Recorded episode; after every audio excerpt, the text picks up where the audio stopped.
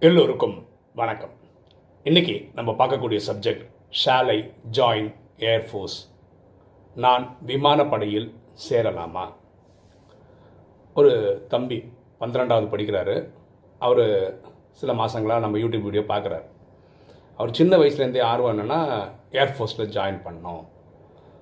இப்போ டுவெல்த்து முடித்தா அதில் போகலாமா அவரோட கேள்வி என்னென்னா ஏர்ஃபோர்ஸில் நான் ஜாயின் பண்ணிட்டேன்னா இந்த விமானத்தில் போயிட்டு எதிரி நாடுகள் எல்லாம் குண்டு போடுவாங்கள்ல இதெல்லாம் நான் பண்ண வேண்டி வருமே. அப்போ நிறைய உயிர்கள் சாவாங்களே அதுக்கு எனக்கு பாவம் வராதா?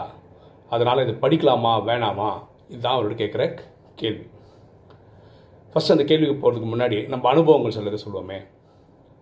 இப்போ நம்ம யூடியூப் வீடியோ போட்டு நாலரை வருஷமாக போட்டுட்ருக்கோம். இராணுவ வீரர்கள் ராஜயோகம் பார ப்ராக்டிஸ் பண்ணுறவங்க இருக்காங்க. அவங்க நம்மளை தொடர்பு கொண்டு பேசியிருக்காங்க. அதில் ஒன்று ரெண்டு பேர் சொன்ன விஷயங்கள் என்னென்ன?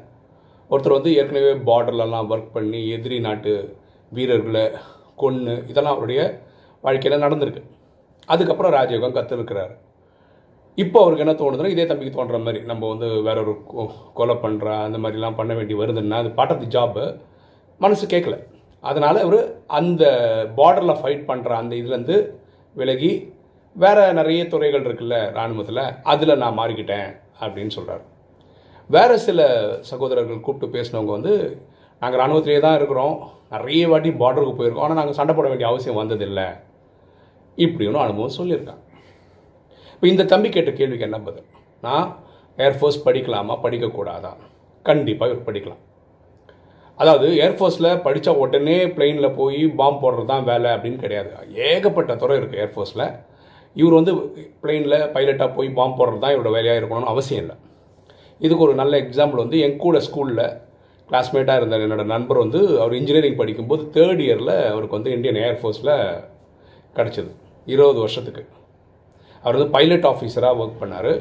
இப்போ ரிட்டையர் ஆகி இப்போ வேறு வேலையில் இருக்கார். இந்த இருபது வருஷத்துலேயும் அவர் என்றைக்குமே வந்து பிளெயினில் போய் எதிரி நாட்டில் குண்டு போட வேண்டிய அவசியம் அவருக்கு வந்ததில்லை. ஸோ நீங்கள் படிச்சீங்க ஏர்ஃபோர்ஸே படிச்சீங்க பைலட் ஆனீங்கன்னா உடனே போய் எதிர்நாட்டில் குண்டு போடணும். இதுதான் நமக்கு ஒர்க் வரோன்றது கிடையாது. இப்போ ராஜயோகத்தில் பரமாத்மா இதை பற்றிலாம் என்ன சொல்கிறார் ராஜயோகத்தில் பரமாத்மா என்ன சொல்கிறார் ஒரு இராணுவ வீரர் இராணுவத்தில் போய் போரில் போய் சண்டை போட்டு இறந்துட்டாருன்னு வச்சுக்கோங்களேன். அவர் வந்து அந்த சம்ஸ்கார் பதிவுகளை எடுத்து போகிறதுனால அடுத்த ஒரு பிரிவு எடுப்பார். அவர் திரும்பவும் ராணுவத்திலே ஜாயின் பண்ணிடுவார். ஏன்னா அவர் சன்ஸ்கார் பதிவுகள் அப்படி இருக்குது ஸோ ராணுவத்தில் இருக்கோம் ராணுவத்திலே. அப்போ இந்த தம்பிக்கு வந்து போன பிறகு ஒரு ஏர்ஃபோர்ஸில் இருந்திருக்கலாம். இருந்திருக்கலாம். ஒரு கொஸ்டின் மார்க் தான். அவருக்கு இந்த வாட்டி சன்ஸ்கார் பதிவுகள் படி ஏர்ஃபோர்ஸ்லேயே போகணுன்ற ஒரு எண்ணம் வரலாம். அதுக்காக இப்போ படிக்கிறதாகவும் இருக்கலாம்.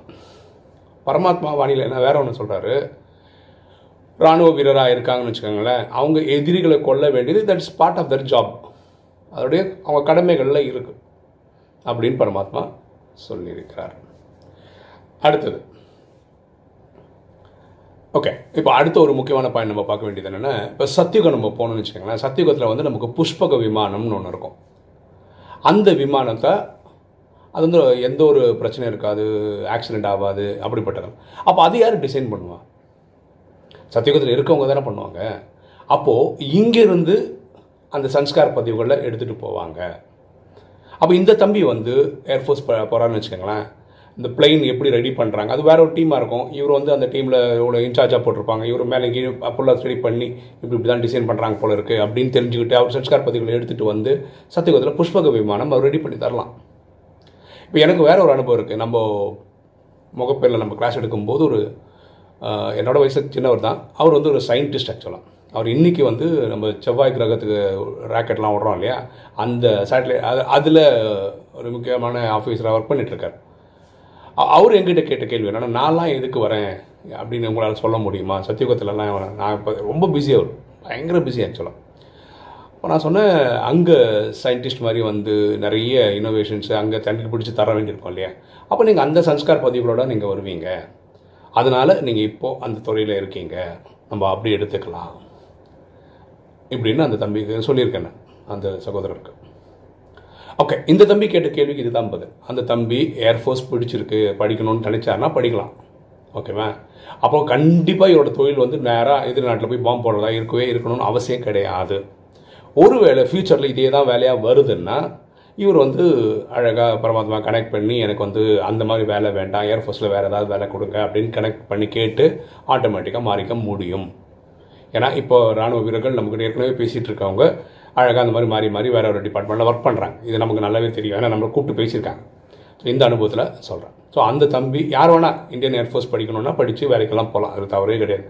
நாளைக்கு இந்த மாதிரி நான் பாம்பு போட வேண்டி வருமே அப்படிலாம் யோசிக்க வேண்டியது இதில் பரமாத்மா கனெக்ட் பண்ணிட்டீங்கன்னா உங்களுக்கு அந்த ஒரு இஷ்யூ வராது. ஓகே அந்த தம்பிக்கு எனக்கு தெரிஞ்ச வழியில் நான் பதில் சொல்லியிருக்கேன். வேறு ஏதாவது எக்ஸ்பர்ட் ஒப்பீனியன் ஆட் பண்ணோன்னா நீங்கள் கமெண்ட் செக்ஷனில் போட்டிங்கன்னா இதை விஷயமாக தேடி வர்றவங்களுக்கு அது ரொம்ப யூஸ்ஃபுல்லாக இருக்கும். ஓகே இன்றைக்கி வீடியோ உங்களுக்கு பிடிச்சிருக்குன்னு நினைக்கிறேன். பிடிச்சவங்க லைக் பண்ணுங்கள் சப்ஸ்கிரைப் பண்ணுங்கள் ஃப்ரெண்ட்ஸ் சொல்லுங்கள் ஷேர் பண்ணுங்கள் கமெண்ட்ஸ் போடுங்கள் தேங்க்யூ